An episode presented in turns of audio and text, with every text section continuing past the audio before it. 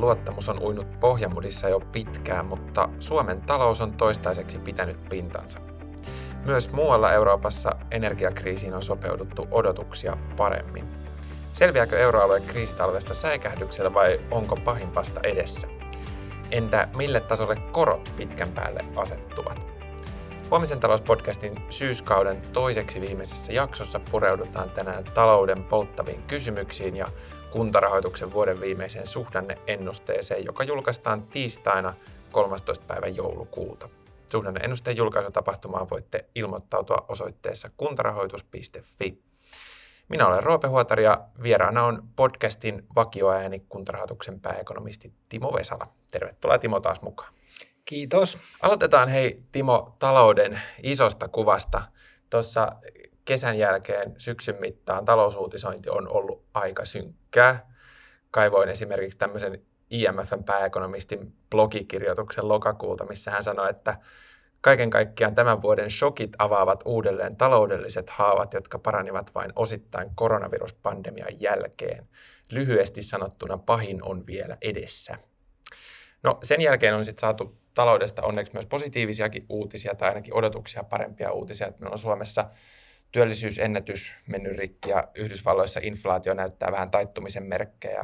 Keski-Euroopassa on pärjätty tämän energiatilanteen kanssa odotettua paremmin, niin miltä tilanne nyt sitten näin joulukuussa näyttää? Onko globaali taantuma peruttu vai vieläkö tässä on pahin edessä?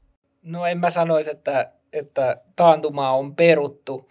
Et tietysti on hyvä ehkä sellainen niin kuin huomata, että jos me katsotaan näitä toteutuneita BKT-lukuja tai työllisyyslukuja, niin silloinhan me katsotaan vähän niin kuin peruutuspeiliin, että ne on semmoisia niin toteutuneita faktoja ja kertoo menneestä.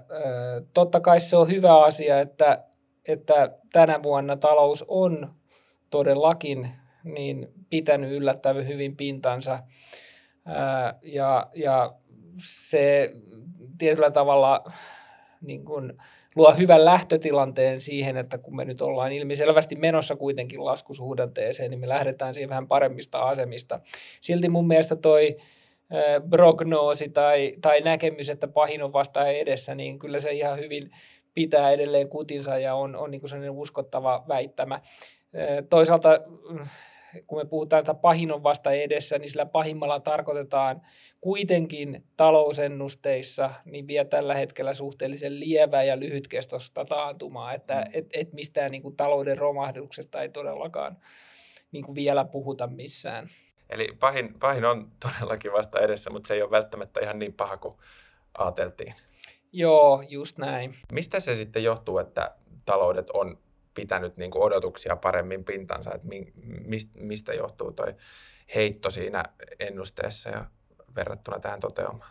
No, no toi on kyllä sillä niin kuin ihan hyvä kysymys, että siinä voi olla tiettyä semmoista ehkä vähän kärsimättömyyttäkin nimenomaan niin kuin tämän kuluvan vuoden osalta. Et tietysti kun me ollaan nyt nähty hyvin voimakkaita shokkeja talouteen, on tullut sotaa ja erittäin rajuja talouspakotteita ja Venäjään kohdistuvia talouspakotteita ja toisaalta Venäjän vastatoimia monilla, maalla, niin, monilla, monilla mailla niin ulkomaankaupassa on tapahtunut isoja muutoksia. Sitten tietysti on tämä elinkustannuskriisi, kustannukset noussut paljon, korot noussut, niin ehkä sitä on ajateltu, että ne välittyisi ne vaikutukset talouteen sitten vähän nopeammin kuin mitä on nähty nyt kuitenkin mm, taloudessa on erilaisia, erilaisia viiverakenteita ja eihän esimerkiksi asuntovelallisetkaan niin vastaa kuin pieneltä osin niin kuin nähnyt tämän korkojen mm. nousun vaikutuksen. Et siis ne, joilla oli korontarkistuspäivä äh, alkuvuodesta, niin äh, niin sanotusti fiksas vielä nollakorkoihin. Mm. Ja, ja tämä tota, äh, voimakas korkojen nousu niin, niin on vasta vaikuttanut niihin, jotka, joilla se korontarkistuspäivä on ollut sitten sanotaan nyt niin kuin syyskaudella. Että et, et se korkosokin äh, isku, niin se tulee, tulee aika isolta osin vasta, vasta ensi vuonna. Tietysti sit sitäkin ehkä, mitä on vähän aliarvioitu, että kuinka paljon ihmisillä oli niitä, niitä säästöpuskureita koronapandemian ajalta, ja, ja kuinka valmiita ihmiset on niitä käyttämään ennen kuin sitten alkaa oikeasti leikkaa sitä kulutusta. Sitä on ollut ehkä vähän vaikea arvioida. Ja sitten toisaalta olihan toi 21 vuoden elpyminen koronataantumasta, niin se oli todella voimakasta ja mm. esimerkiksi teollisuus ehti kerryttää siinä aika muhevat tilauskannat, joiden avulla sitten on pärjätty tänä vuonnakin. Tämä on näkynyt erityisesti Suomen teollisuudessa, että mm. joku, joku muu maan teollisuus on, on jo sakannut pikkusen enemmän, mutta tässä on monia tämmöisiä tämmöisiä viiveellä tulevia vaikutuksia, mitä ehkä ei ole ihan, ihan tota noin, niin täysin osattu huomioida. Mutta kyllä sitten semmoinen niin kuin ehkä Keski-Euroopan vinkkelistä, niin varmaan semmoinen asia, mitä, mistä on niin kuin syytä ottaa vähän oppiakin ja niin kuin, ää, analysoida tarkemmin, on, on tämä yritysten hyvin nopea sopeutuminen energiakriisiin. Että mm. tuossahan vielä niin kuin keväällä, kesällä niin sanottiin, että jos venäläisen kaasun virtaaminen Saksaan loppuu kokonaan, niin se on täydellinen katastrofi. No nyt kun se tapahtui, niin ei se ole ollut mikään täydellinen katastrofi. Että siellä kuitenkin, kuitenkin Saksankin kemian teollisuus niin tuottaa äh, lähes yhtä suurta arvonlisäystä kuin aikaisemminkin. Että kyllä ne vaan yritykset on ketteriä ja ne keksii sitten ne niin vaihtoehtoiset tavat niin kuin, käyttää energiaa tai, tai operoida sitä tuotantoa. Eikö tämä sama vähän toistunut silloin koronakriisissäkin, että jotenkin ei, ei osattu niin kuin nähdä sitä sopeutumista tietyllä tapaa, että kuinka nopeasti se voikaan tapahtua. Ja sitten niin kuin ennakoitiin ehkä rajumpaa pudotusta kuin mitä sitten kävikään.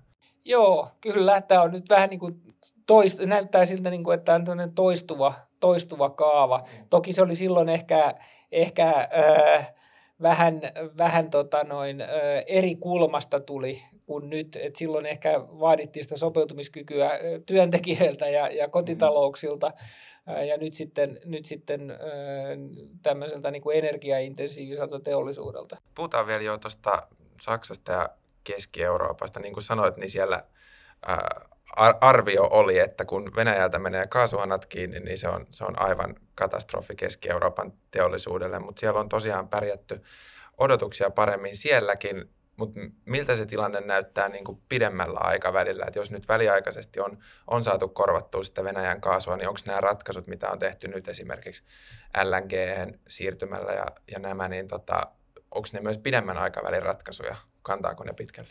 Niin, se ehkä, äh, mulla ei ehkä se energia markkinoiden ja asiantuntemus ehkä riitä ihan niin pitkälle, että osaisi niin kuin sitä sanoa, että mitä ne, nämä tämän energiakriisin pitkän aikavälin vaikutukset on. Varmaan sellaisiakin on, ja, ja voi olla, että tähän tota, ää, maakaasun tai kaasun käyttöön liittyvät niin kuin haasteet, niin ne, ne tosiaan voi olla, että ne on ehkä jopa sitten ensi ens, tota noin, niin vuonna jopa pahemmat, koska nythän oli niin, että sitä venäläistä kaasua pystyttiin vielä ostamaan kesällä ja sillä täyttää niin kuin varastoja, mutta nyt se korttihan on pois pelistä, kun se kesäaika pitäisi olla just semmoista, kun täytetään niitä varastoja mm. talvelle. Nyt, nyt ensi talvi on, on hoidossa, mutta se, että mikä on sitten se 23-24 talvi, niin se on vähän, vähän kysymysmerkki. No yleisesti ottaen mä sanoisin, että, että tota, kyllähän pitkällä aikavälillä Saksan, niin kuin koko Euroopankin, on pakko päästä fossiilienergiasta eroon, koska muuten eh, ilmastotavoitteisiin ei pääse, päästä. Ja, ja tota, tämä irtautuminen koskee myöskin kaasua, että eihän kaasu ole mikään pitkän aikavälin ratkaisu. Se voi olla maksimissaan vaan niin kuin suhteellisen lyhyen ylimenokauden ratkaisu. Ja se, siinä mielessä olisi hyvin toivottavaa, että, että nyt tämä pakkorako, mikä on syntynyt tästä, kun on letkut irrotettu Venäjästä, niin tämä etsikkoaika hyödynnettäisiin nimenomaan siihen vihreän siirtymän vauhdittamiseen, eikä nyt ainakaan rakennettaisi mitään uusia kaasuputkia niin Euroopan ulkopuolelta, jolla taas sitten lukittaisi eh, Euroopan energiahuoltoa eh, tähän tota noin, niin, kaasun muodossa tulevaan fossiilienergiaan.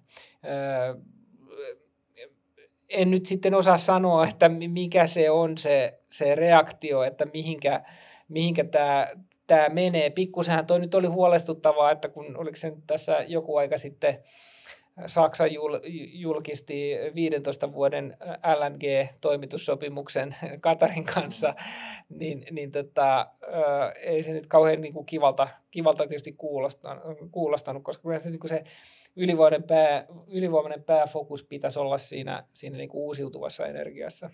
Jälkeen tietysti se hyvä puoli, että tota, on, ehkä sopimuksia on kuitenkin sitten helpompi, helpompi tota neuvotella uusiksi tai purkaa, kuin että jos kaasuputket on kerran rakennettu, niin sit niitä käytetään kyllä pitkään. No tuo on totta, joo. Eli tuotannosta on, on nyt onneksi saatu hyviä uutisia tai ainakin parempia kuin mitä, mitä on sitten keväämällä varsinkin odotettu, mutta mitä tämä kehitys tarkoittaa sitten inflaation kannalta, auttaako auttaako se, että taloudet on osoittautunut näinkin sitkeiksi tälle shokille, niin auttaako se keskuspankkeja nujertamaan inflaatiota? No toikin on erittäin hyvä ja mielenkiintoinen kysymys. Että, että mä näkisin sillä että varsinkin Yhdysvalloissa niin ä, työmarkkinat käy edelleen erittäin kuumina ja oikeastaan Fedin pahin päänsärky on just tämä työmarkkinoiden vaikea epätasapaino. Että siellä on huomattavasti enemmän avoimia työpaikkoja kuin työttömiä. Ja tämä työmarkkinoiden epätasapainotila niin kuin ylläpitää toisaalta palkannousupaineita ja sitten toisaalta muuten kustannus- ja inflaatiopaineita. Ja, ja tota, siinä mielessä se riski, että että inflaatio-ongelma levenee ja sitkistyy, niin se on koko ajan olemassa ja, ja tätä kautta se työmarkkinoiden ja talouden resilienssi vaikeuttaa esimerkiksi nyt USA-keskuspankin tehtäviä. Toisaalta sitten tietyssä mielessä ehkä samaan aikaan niin ehkä Euroopassa niin EKP on osittain myöskin huojentunut siitä, että vaikka on tehty rajuja koronnostoja, niin selkeästi ei ole semmoista kipurajaa vielä ylitetty. Mm. Että et, et, et semmoista niin kuin voimakasta ö, käännettä huonompaan ei ole nähty, vaikka näin rajua myrkkyä keskuspankki on, on niin kuin tarjoilu, että se antaa tietyllä tavalla sen selkänojan, että, että tällä valitulla linjalla voidaan, voidaan niin kuin jatkaa ilman, että väistämättä mennään kovin syvään taantumaan. Tietystihän se on niin, että keskuspankki jatkaa niin kauan, kunnes se kipuraja, kipuraja löytyy, että se melkein määritelmällisesti tapahtuu näin. Että et jossain vaiheessa sitten, sitten tota, ä, talous alkaa niin kuin reagoimaan voimakkaammin ja tietysti toive olisi se, että keskuspankki pystyisi ennakoimaan sitä ja, ja nostaa sitä jalkaa vähän sieltä ää, tota no niin jarrulta sitten jo, jo ennen, kun, kun se sitten se isompi käänne tapahtuu. Aivan, eli tietyllä tapaa niin kuin kaksisuuntaisen, kaksisuuntainen vaikutus tällä niin kuin talouden, talouden kestävyydellä. Mutta miten sitten tämä keskuspankkien myrkky, mitä on tarjoiltu, niin alkaako se nyt sitten pikkuhiljaa vaikuttaa? Et Yhdysvalloissa esimerkiksi on nähty jo positiivisiakin yllätyksiä inflaatiosta, että kuluttajahintaindeksi oli lokakuussa 7,7 prosenttia vuoden takaisin korkeampi kuin odotus oli 7,9, että vähän alkaa, alkaa olla jo tämmöisiä niin kuin, ettei koko ajan ainakaan ylitetä niitä odotuksia inflaatiolukemissa, mutta onko odotettavista esimerkiksi Yhdysvalloissa inflaatio nyt kääntyy pysyvästi laskuun? Kannattaako vielä tuulettaa? No joo, ei ehkä kannata tuulettaa muuta kuin avaamalla ikkuna, se on aina terveellistä, mutta tota, tota, tota, no mä pitäisin sitä aika todennäköisenä, että Yhdysvalloissa on, on tota, inflaatiohuippu ohitettu.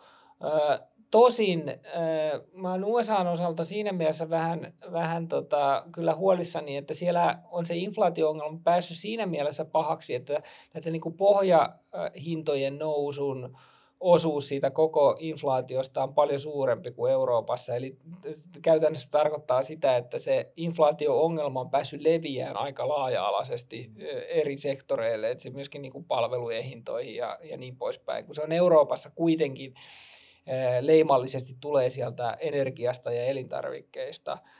Uh, mutta, mutta joo, mä uskoisin, että se USAssa on huippu ohitettu ja varmaan Euroopassakin tässä loppuvuoden aikana uh, ohitetaan.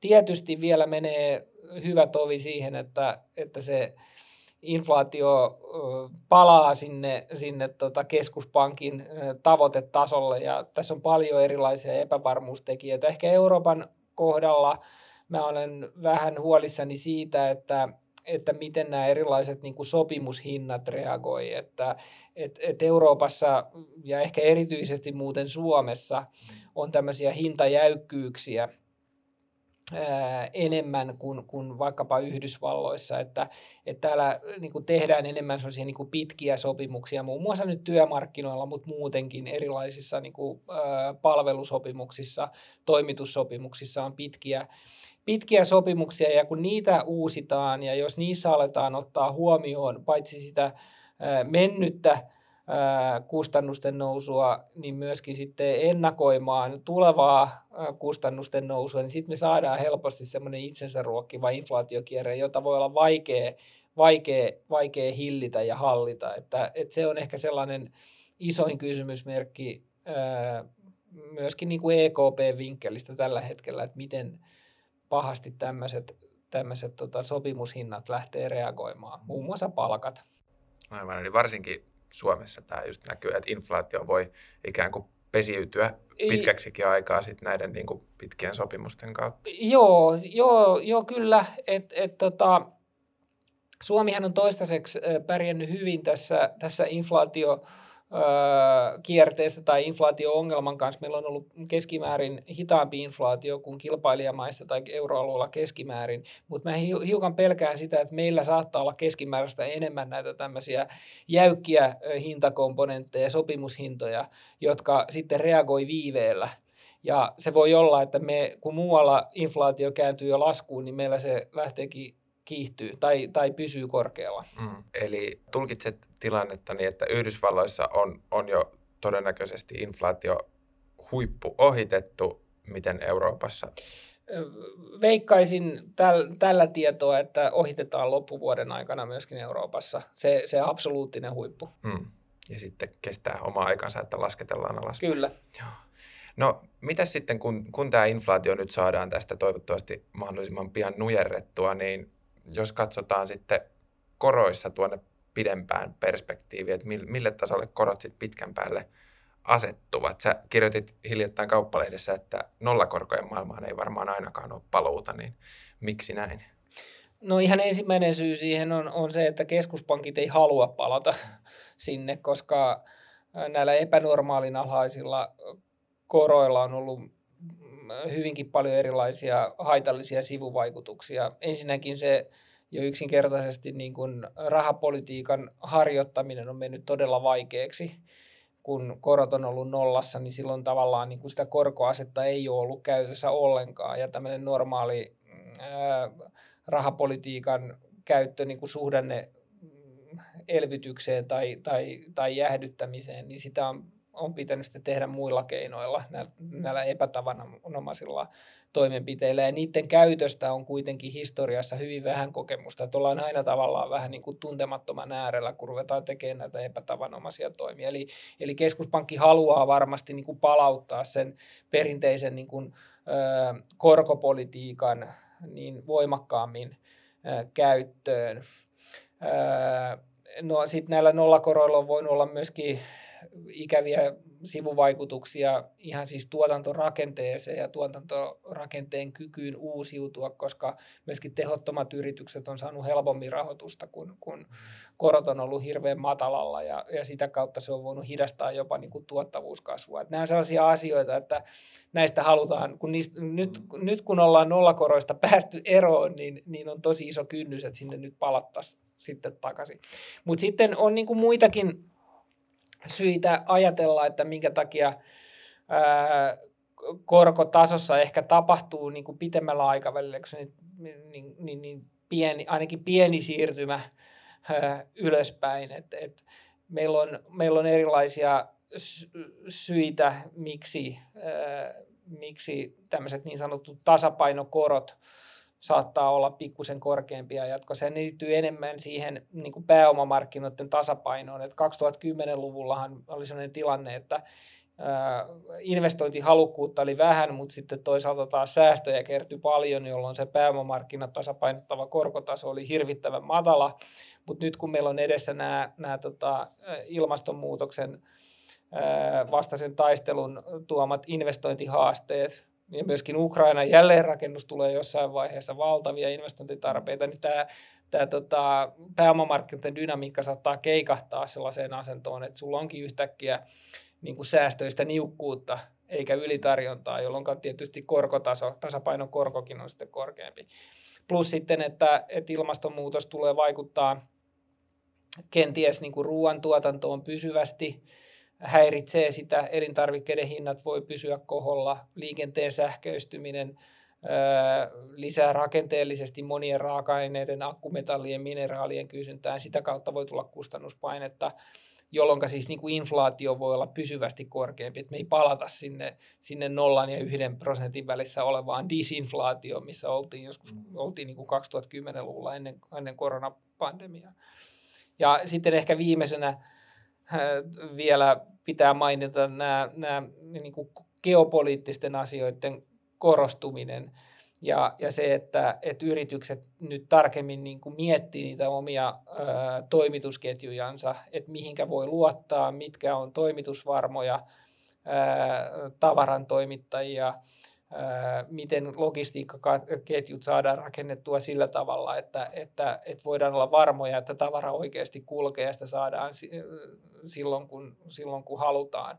Eli voi olla, että se toimitusketjujen ikään kuin kustannustehokkuus on joskus tulevaisuudessa vähemmän tärkeää kuin se toimitusvarmuus, jolloin siitä voi seurata myöskin, myöskin sit niin kuin rakenteellisesti vähän enemmän kustannuspainetta kuin aikaisemmin. Et nämä kaikki tekijät, kun laskee yhteen, niin, niin, niin, niin päätyy sellaiseen näköalaan, että ehkä meillä on inflaatio ja nimellinen korkotaso jatkossa nyt sitten vähän korkeampi kuin mihin on totuttu. Just näin. Onko se, puhutaanko niin kuin haarukkana tästä, missä esimerkiksi nyt ollaan, että parin kolmen prosentin kieppeillä vai? No, Joo, mä jotenkin on taipuvainen ajatteleen, että toi voisi olla niin kuin hyvä työhypoteesi. Tietysti pitää nöyränä niin kuin tunnustaa se, että näiden eri vaikutusten mittaluokka on tosi hankala arvioida.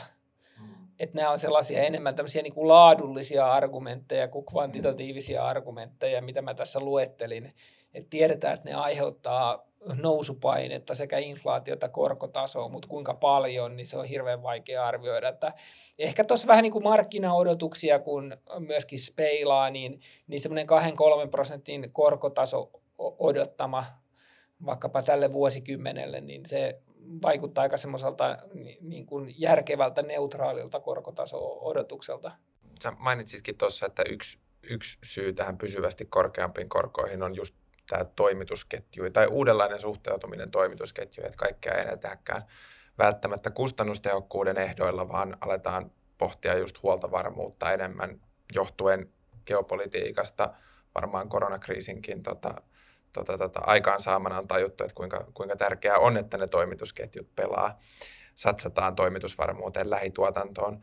Onko tästä merkkejä jo isossa mittakaavassa, että näistä yksittäisiä tota, tapauksia. No tietysti Venäjästä on irtauduttu paljonkin, mutta esimerkiksi jos katsotaan sitten tuonne vaikka Kiinan suuntaan, mi- mihin on paljon, paljon tuota tuotantoa ö, ulkoistettu länsimaista, niin onko merkkejä siitä, että sieltä lähtee ketjuja jo, jo sitten takaisin kotiin päin?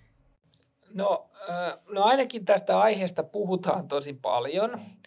Ja tämä niin kuin Kiina-riippuvuus ja ehkä sen niin kuin Kiina-riippuvuuden vähentäminen, niin se on noussut aika isoksi teemaksi tämän vuoden aikana keskusteluissa, osittain tietysti liittyen tähän Venäjän aggressioon ja siihen, että kun yhtäkkiä tuli tarve leikata ikään kuin letkut irti Venäjän taloudesta. Mulla on sellainen tuntuma, että, että täällä Euroopassa me ollaan vielä vähän niin kuin lähtötelineissä tässä keskustelussa, että se on enemmän tuommoista niin kuin riskikartoitusta kuin että olisi niin kuin konkreettisia toimenpiteitä. Mä vierailin Yhdysvalloissa, olin tämmöisellä seminaarimatkalla tuossa lokakuun alussa, niin mua itse asiassa hämmästytti se, että kuinka kaikissa niin, niin yritysten ja myöskin pankkien puheenvuorossa toistu nämä Kiinariskit teemana. Ja se, niin kuin he käyttää tätä termiä onshoring, eli käytännössä siis sitä, että palautetaan tuotantoa joko kotimaahan tai johonkin sellaiseen kolmanteen maahan, tai hajautetaan niin kuin laajemmin kolmansiin maihin, eikä olla riippuvaisia vaan siitä yhdestä. Niin tämä oli yksi sellainen niin kuin kärkiteema oikeastaan kaikissa puheenvuoroissa. Että mulla se muodostui kyllä sellainen käsitys, että, että Jenkeissä ollaan tässä paljon paljon pidemmällä kuin Euroopassa. Ja siellä todennäköisesti myöskin yritykset ihan konkreettisesti tekee näitä järjestelyjä. Aivan, eli Eurooppa tulee ikään kuin, niin kuin takamatkalla tähän ja varmaan sitten että katsotaan, että mihin, mihin nyt tuossa sitten asettaudutaan lopulta, että lähdetäänkö samanlaiseen, samanlaiseen hajauttamiseen ja irtikytkentään kuin mi, mihin Yhdysvalloissa pusketaan vai Joo, joo, se voi olla. Että se tietysti sit saattaa olla, että jos tullaan kovasti perässä, niin, niin ainakin näihin kolmansiin maihin hajauttaminen niin, niin saattaa ruuhkautua. Et mä arvaan, että siellä Kaakkois-Aasian maissa niin voi olla, että, että, että sinne on jo, jo niin kuin aika paljon tunkua, jos puhutaan tyyliin Vietnami, Malesia, Filippiinit ehkä, ehkä, et, et, et, saa, saa nähdä nyt sitten, että mihin tämä, tämä tota, minkälaiseen kontekstiin tämä Euroopassa asettuu. Joo, otetaan tota jakson loppuun vielä perspektiivit takaisin maailmalta Suomeen ja puhutaan kunnista vielä hetki. Ähm, korkojen nousu, hintapaineet, energiakriisi, kaikki tämä, mistä on puhuttu, niin iskee tietysti kuntiin ja niiden talouteen myös, myös kipeästi, mutta siitä huolimatta näyttää siltä, että tuleva vuosi on kuntatalouden osalta 2000-luvun vahvin, niin kerrotko Timo, että miksi näin on? No osittain siinä on tietysti kyse hyvästä lähtötilanteesta. meillä oli tuossa 2020 ja 2021, kun kuntataloutta vahvistettiin huomattavasti näillä koronatuilla ja, ja niitä saatiin ehkä vähän enemmänkin kuin mitä sitten loppujen lopuksi meni siihen koronakriisin hoitoon, että se toi tiettyä pelivaraa kuntatalouteen. Ja onhan sitten tämä yleistaloudellinen kehitys viime vuonna ja vielä tämän vuoden puolella erityisesti työllisyydessä, niin tukenut huomattavan äh, hyvin verokertymiä ja ja nimenomaan niin kuin kuntien verotulojen kehitys niin on ollut, ollut erittäin iso positiivinen yllätys, kuten myöskin niin kuin valtion taloudessa. Eli se lähtötaso jo tai lähtökohdat ensi vuoteen on hyvät. Mutta kyllähän siis se ylivoimaisesti suurin selitys sitten niin kuin nimenomaan ensi vuodelle, että minkä takia ensi vuodesta on tulossa historiallisen hyvä, niin se liittyy sote-uudistukseen ja siihen tiettyyn erirytmisyyteen, että mitenkä kunnilta leikataan äh, tuloja ja sitten toisaalta menoja, että nythän se kuntaveroleikkaus 12,64 prosenttiyksikköä, joka tehdään, niin sehän täysmääräisesti tulee vaikuttaa vasta vuoteen 2024. Että osittain niin kuin vielä tämän vuoden veroperusteella kertyy äh, verotuloja ensi vuonna, mutta sitten toisaalta taas kaikki sotemenot niin, niin poistuu välittömästi. Ja tämä erirytmisyys aiheuttaa semmoisen reilun miljardin ylimääräisen hyvän ensi vuonna kuntatalouteen. Ja, ja tässä on ehkä nyt kunnissa äh, tärkeintä huomata nimenomaan tämä, että, että kyse on tällaisesta väliaikaisesta äh, lisämiljardista, joka sinne kuntatalouteen tuu, tulee. Ja ehkä nyt olisi hyvä niin kuin, sen avulla ottaa pieni niin kuin aika lisää ja miettiä sit sitä oman kunnan niin kuin pitkän aikavälin velkakestävyyttä tai, tai ylipäänsä talouden tasapainoa ja mahdollisesti tarvittavia toimenpiteitä. Nyt olisi ehkä niin kuin, äh, semmoinen etsikkoaika tai mahdollisuus niin, niin, niin sitten niin kuin rauhassa miettiä sitä pitkän aikavälin näkymää, ettei tarvitse niin, niin ihan hosuen lähteä tekemään mm, asioita. Niin, että antaa tähän niin kuin suunnittelutyöhön vähän, vähän lisää aikaa nyt Juu. Joo.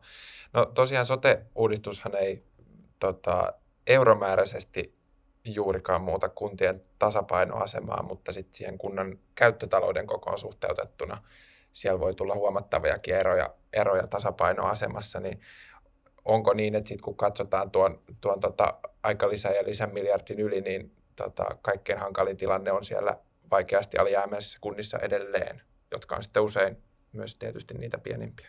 Joo, sillain vähän oikojen ja mutkia suoraksi vetäen noin voi todeta. Että se tietysti niin kuin äh, sellaisissa kunnissa, joissa on olemassa merkittäviä sopeutustarpeita, ikäviä alijäämiä jo ennen sote-uudistusta, niin, niin ne ei tavallaan niin kuin tässä sote-uudistuksessa häviä minnekään. Ja, ja sitten ne sopeutustarpeet niin sitten jatkossa kohdistuu huomattavasti suppeampaan tehtäväkenttään, jolloin sit siitä talouden hallitusta ja pehmeästä tasapainottamisesta niin tulee aika, aika vaikea tehtävä. Ja näitä, tämän tyyppisiä kuntia tosiaan on ehkä suhteellisesti enemmän tai onkin suhteellisesti enemmän niissä, niissä niin kuin pienempien kuntien joukossa. Mutta toisaalta täytyy samaa hengenvetoon sanoa, että meillä on myöskin paljon, paljon pieniä kuntia, joissa asiat on todella hyvin, että siellä on, on myöskin niin kuin tukevia ylijäämiä. Voidaanko sitten kategorisoida, että miten tota, jos karrikoiden siellä on pienempien kuntien joukossa niitä, joilla tota, tasapainoasema heilahtaa eniten sinne pakkasen puolelle, niin mitä on sitten skaalan toisessa päässä, että missä, minkälaisissa kunnissa, mitkä kunnat ikään kuin voittaa sitten tasapainoaseman osalta uudistuksen jälkeen? No toi on ehkä vähän hankalampi öö, ky- kysymys, koska sitten monesti taas näissä tota, kasvavissa kunnissa on, on sitten on, on taas isoja investointitarpeita – ja, ja sitä kautta voi tulla, voi tulla haasteita. Ja monesti, monesti näissä kunnissa sitten taas niitä omia verotuloja leikkaantuu tosi paljon niin kuin suhteellisesti enemmän, että se voi tuoda semmoista niin kuin omaa, omaa niin kuin haastetta siihen, mutta, mutta tota, sanotaan nyt sellais, että ehkä sinne niin kuin parha, parhaassa asemassa, jos nyt pitää joku kunta koko kategoria sanoa, niin ehkä me mennään siellä jossain niin kuin näissä keskisuurissa, vähän, vähän isommissa kuin keskisuurissa kunnissa ja kaupungeissa, niin on ehkä suhteellisesti enemmän niitä, niitä kuntia, joissa sitten, sitten on, on niin kuin asiat keskimääräistä paremmin. No hyvinvointialueiltahan nyt kun ne siellä starttailee toimintaa, niin on tullut aika selvää viestiä ja aika paljonkin nyt tässä viime aikoina, että raha ja resurssit ja ihmisetkin loppuu kesken. Et esimerkiksi Päijät-Hämeen hyvinvointialueen johtaja sanoi Helsingin Sanomien haastattelussa, että Päijät-Hämeessä tullaan karsimaan palveluita. Samaan aikaan meillä tietysti keväällä eduskuntavaalit lähestyy, keskustelu valtion velkaantumisesta ja talouden tasapainottamisesta myös sillä tasolla käy tosi kuumana, niin mitä tämä tämmöinen tota, niukkuuden, ni, niukkuus tila tarkoittaa sitten talouden näkymille kunnissa? Heijastuuko se kuntatalouteen? Kyllä mä sanoisin, että tämä hyvinvointialueiden rahoituskriisi on iso ongelma myös kuntataloudelle. Et arvioisin, että tässä nyt kun sote-uudistus astuu voimaan, niin tässä on lähivuosina erittäin kovat paineet saada nämä sote-palvelut toimiin hyvin. Ja mm, nimenomaan se, niin se perusterveydenhoito ö, saada kuntoon ja, ja sinne olettaisin, että halutaan myöskin tehdä ikään kuin alkuinvestointeja tai lisä, lisäpanostuksia. No, tästä nyt seuraa, että hyvinvointialueella tulee olemaan lisärahoitustarpeita ja se on sitten jostain pois, koska, koska tota, ää, se valtionkaan niin kuin kirstu tai kukkaro se ei ole niin kuin pohjaton, vaan päinvastoin, niin, niin valtion talous on pahasti epätasapainossa ja valtion pitää alkaa myöskin saamaan tuloja ja menoja paremmin tasapainoon. Et kyllähän tästä se, että hyvinvointialueella on, on, on rahoitusvajetta ja, ja tota, sinne tarvitaan lisää resursseja, niin kyllä se voi kimmokkeella sitten heijastua siihen, että kuinka paljon rahaa jää kunnille, että et miten niin kuin kuntien valtionosuudet kehittyy. Että kyllä tämä on, on, on selkeästi tämmöinen tota, sanotaan nyt niin kuin kimmokkeella tai välillisesti ongelma myöskin kunnille. Hei, päätetään me tämä podcast-jakso ja keskustelu tähän. Kiitos Timo, kun taas kerroit meille, että mitä taloudessa oikein tapahtuu ja miksi. Joo, kiitos paljon. Ja muistutetaan vielä kuulijoita kuntarahoituksen vuoden viimeisestä suhdanneennusteesta, joka julkaistaan siis tiistaina 13. päivä joulukuuta. Käykää ilmoittautumassa suhdanneennusteen julkaisutapahtumaan osoitteessa kuntarahoitus.fi. Ja muistakaa myös seurata huomisen talouspodcastia, missä ikinä sitä kuuntelettekaan. Vuoden viimeinen podcast-jakso ilmestyy parin viikon päästä tiistaina 20. joulukuuta ja silloin pohditaan tässäkin jaksossa mainittua irtautumista Kiinasta. Kannattaako länsimaiden vähentää riippuvuutta Kiinasta vai onko se edes mahdollista? Tuolloin saadaan Timo sitten haastattelijan penkkiin ja Timon vieraana on ehkä Suomen kovin Kiina-asiantuntija Mikael Matliin ulkopoliittisesta instituutista. Eli mielenkiintoinen ja ajankohtainen keskustelu varmasti luvassa silloinkin. Eli seuratkaa podcastia ja kuunnelkaa vuoden viimeinen jakso 20. joulukuuta. Siihen asti kiitoksia ja kuulemiin. Hei ja kuulemiin.